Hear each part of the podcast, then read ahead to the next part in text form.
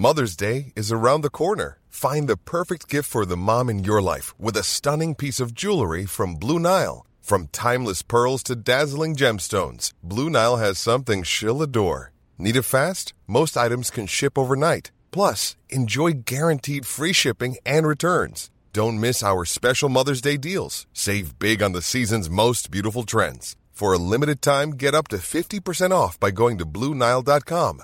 That's Bluenile.com. Hey, it's Danny Pellegrino from Everything Iconic. Ready to upgrade your style game without blowing your budget? Check out Quince. They've got all the good stuff shirts and polos, activewear, and fine leather goods, all at 50 to 80% less than other high end brands. And the best part? They're all about safe, ethical, and responsible manufacturing. Get that luxury vibe without the luxury price tag. Hit up quince.com slash upgrade for free shipping and 365 day returns on your next order. That's quince.com slash upgrade. Michael, Reade on LMFM. Friday morning, the 16th of October. Good morning, with much debate and discussion from now till 11 a.m. This is Michael Reade on LMFM. Less than a fortnight ago, NPHET recommended putting all of the country at level 5 COVID restrictions to stop the virus from getting out of control.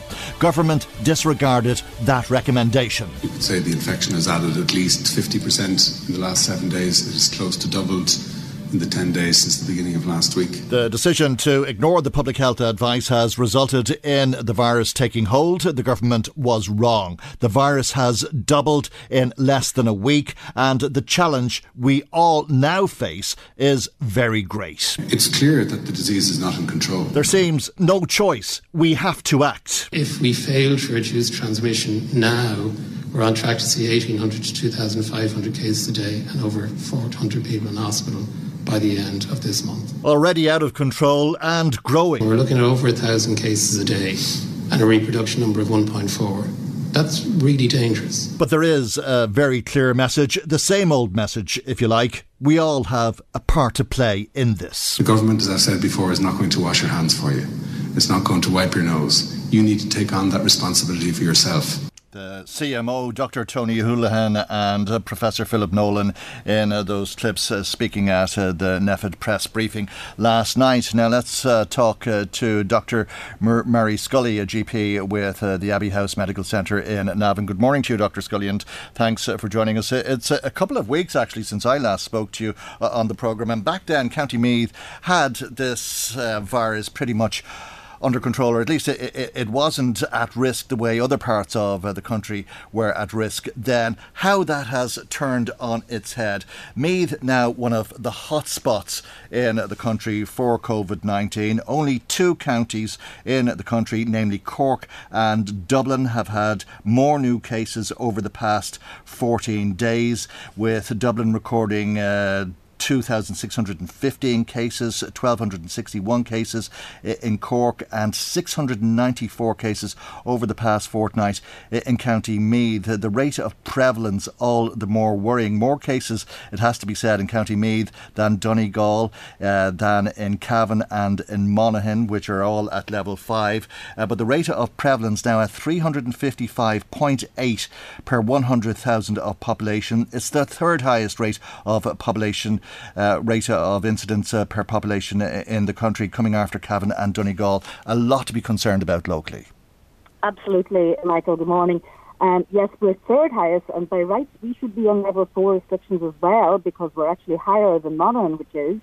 So, you know, cases are rising rapidly in Meath. We had 123 yesterday and 185 the day before. So definitely Meath is turning into somewhat of a hotspot, as you say.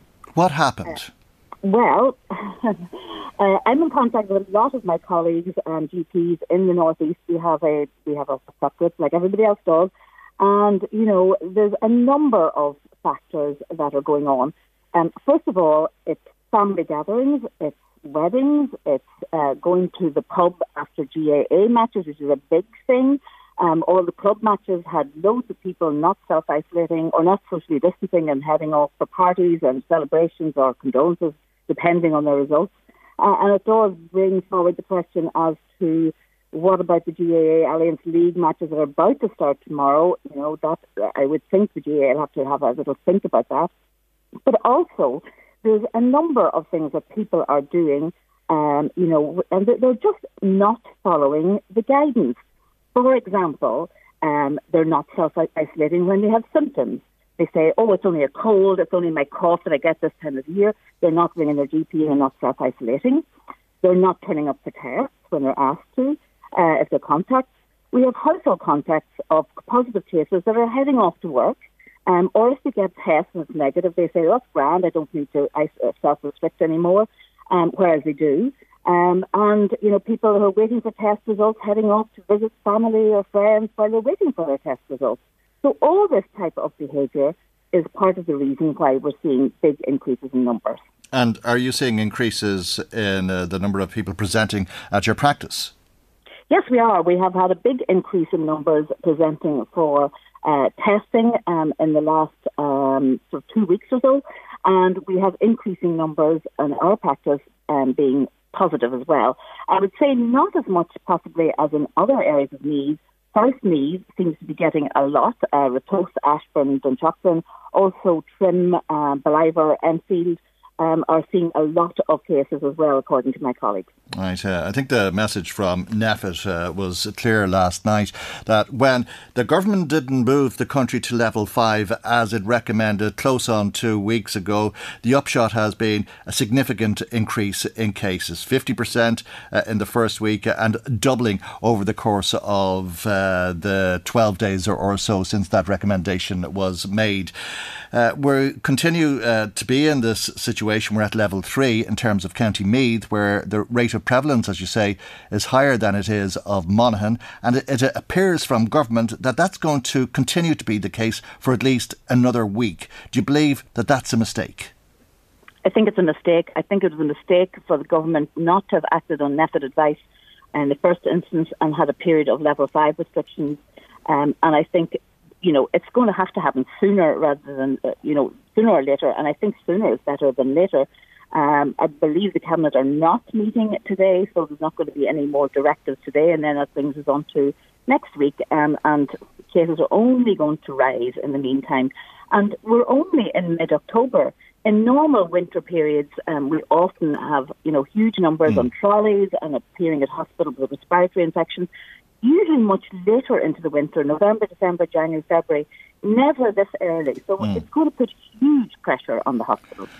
Well, yeah, there's no doubt about that. If it continues, uh, and that is a caveat uh, because it doesn't have to continue. We can take steps uh, as a state uh, to limit the spread of the virus uh, through restrictions, or we can all do our part. As I said at the opening of the programme today, is your advice to people to act as if we're in level five? Yes, absolutely. We should be acting as if level five um, limiting social contacts as much as possible, uh, but also behaving responsibly in terms of, you know, reporting symptoms, um, you know, household contacts, not heading off for work. Um, you know, somebody, one of my colleagues reported um, that um, her son was, uh, you know, a, a, contact of someone who was at work with him, and it turned out that his contact's mother was positive, and his workmate then turned positive, putting his entire workforce at risk because he had gone to work uh, when he was a household contact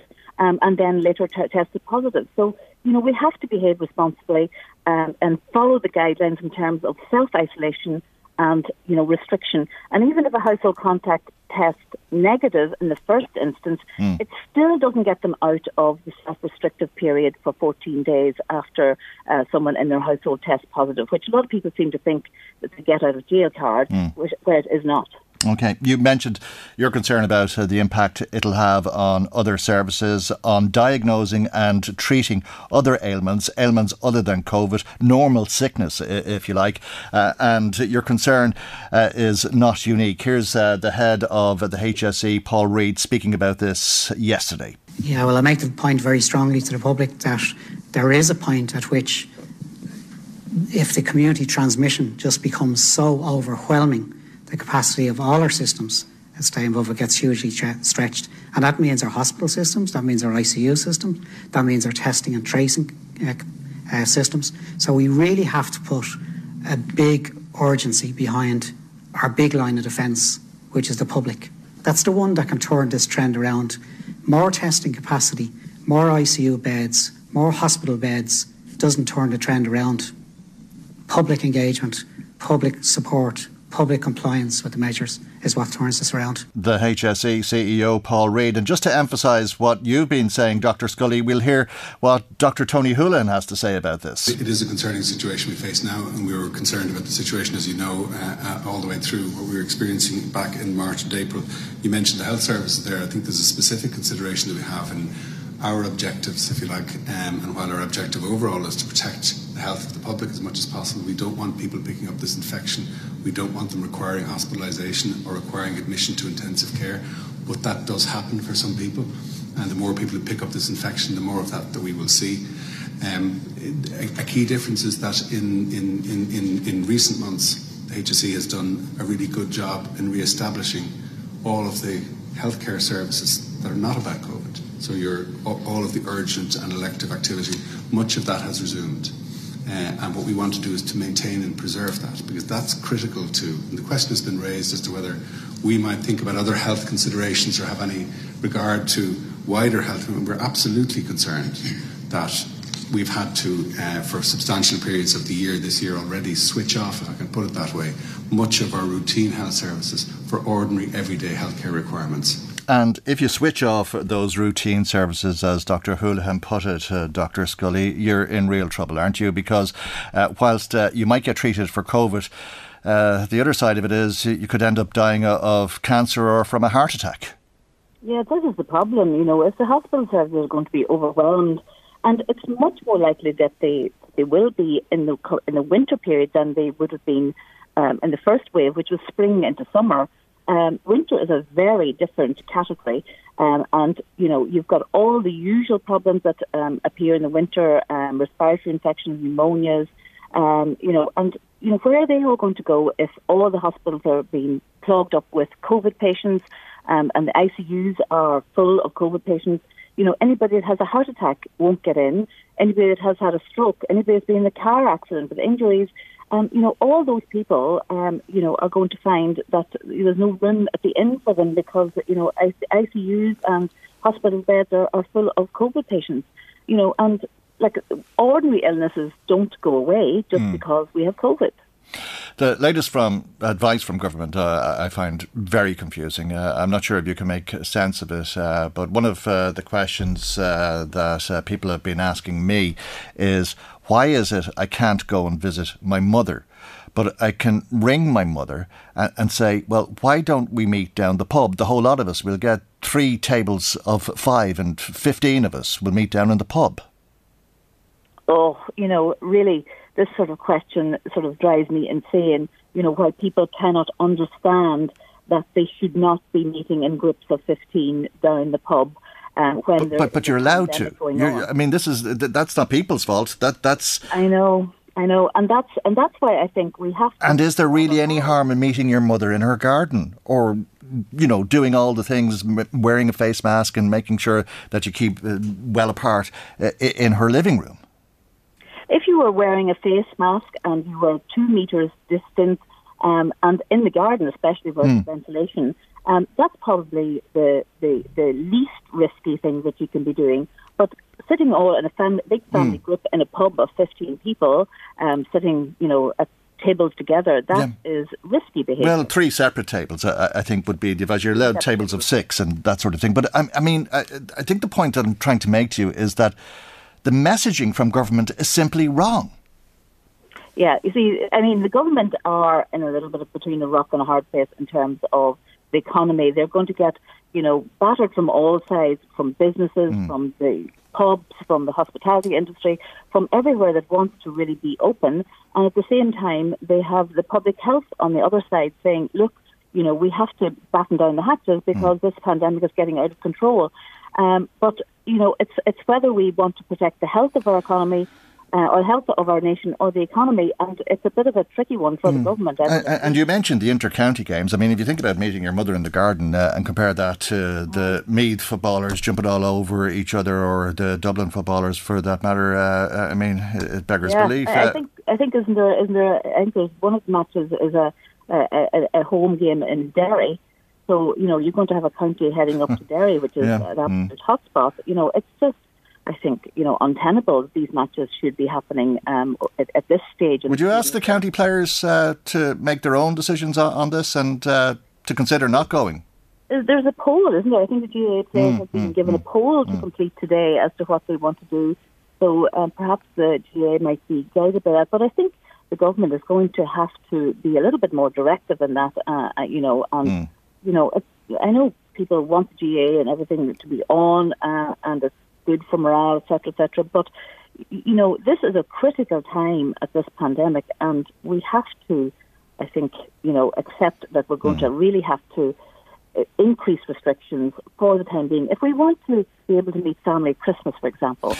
Yeah, well, we're going to have to. I know. I mean, they're they're telling you not to go uh, and uh, meet people in their houses. Uh, there's a lot of people who are living on their own, particularly elderly people who are living on their own, uh, and that really does call into question what are we going to do at Christmas?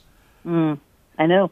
Christmas is coming, and mm. if you want businesses to be open at Christmas, if you want to be able to visit your family at Christmas or have a, a you know small family gatherings, you know uh, we have to accept increased restrictions now, and I think the government mm. really has to put their foot down and you know uh, move us to le- the whole country to level five uh, for a period of weeks. And it's up to the government, uh, but as you said, it looks as though there'll be no action of that sort from government for the next week. So you'd ask people uh, to uh, behave in a way uh, as if we were on level five. Uh, you're obviously somebody uh, who understands uh, what these public health experts are, are, saying better than most of us. Uh, and when you hear the trajectory that we're on and uh, the forecast that Professor Philip Nolan is giving to us uh, as an epidemiologist, uh, what does that say to you? And what does that make you feel like saying to our listeners to conclude this morning?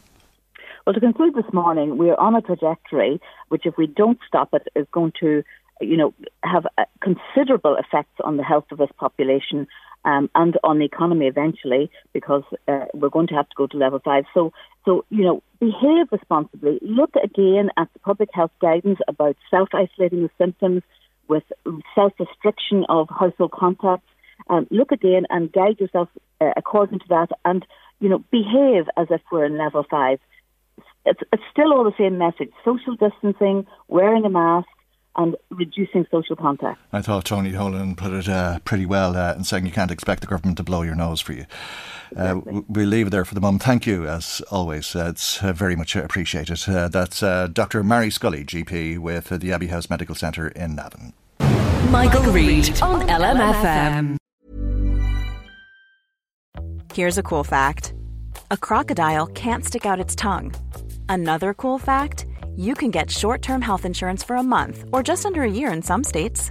United Healthcare short term insurance plans are designed for people who are between jobs, coming off their parents' plan, or turning a side hustle into a full time gig.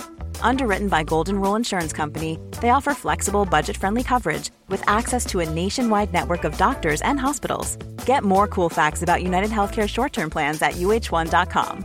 Even when we're on a budget, we still deserve nice things. Quince is a place to scoop up stunning high end goods for 50 to 80% less than similar brands.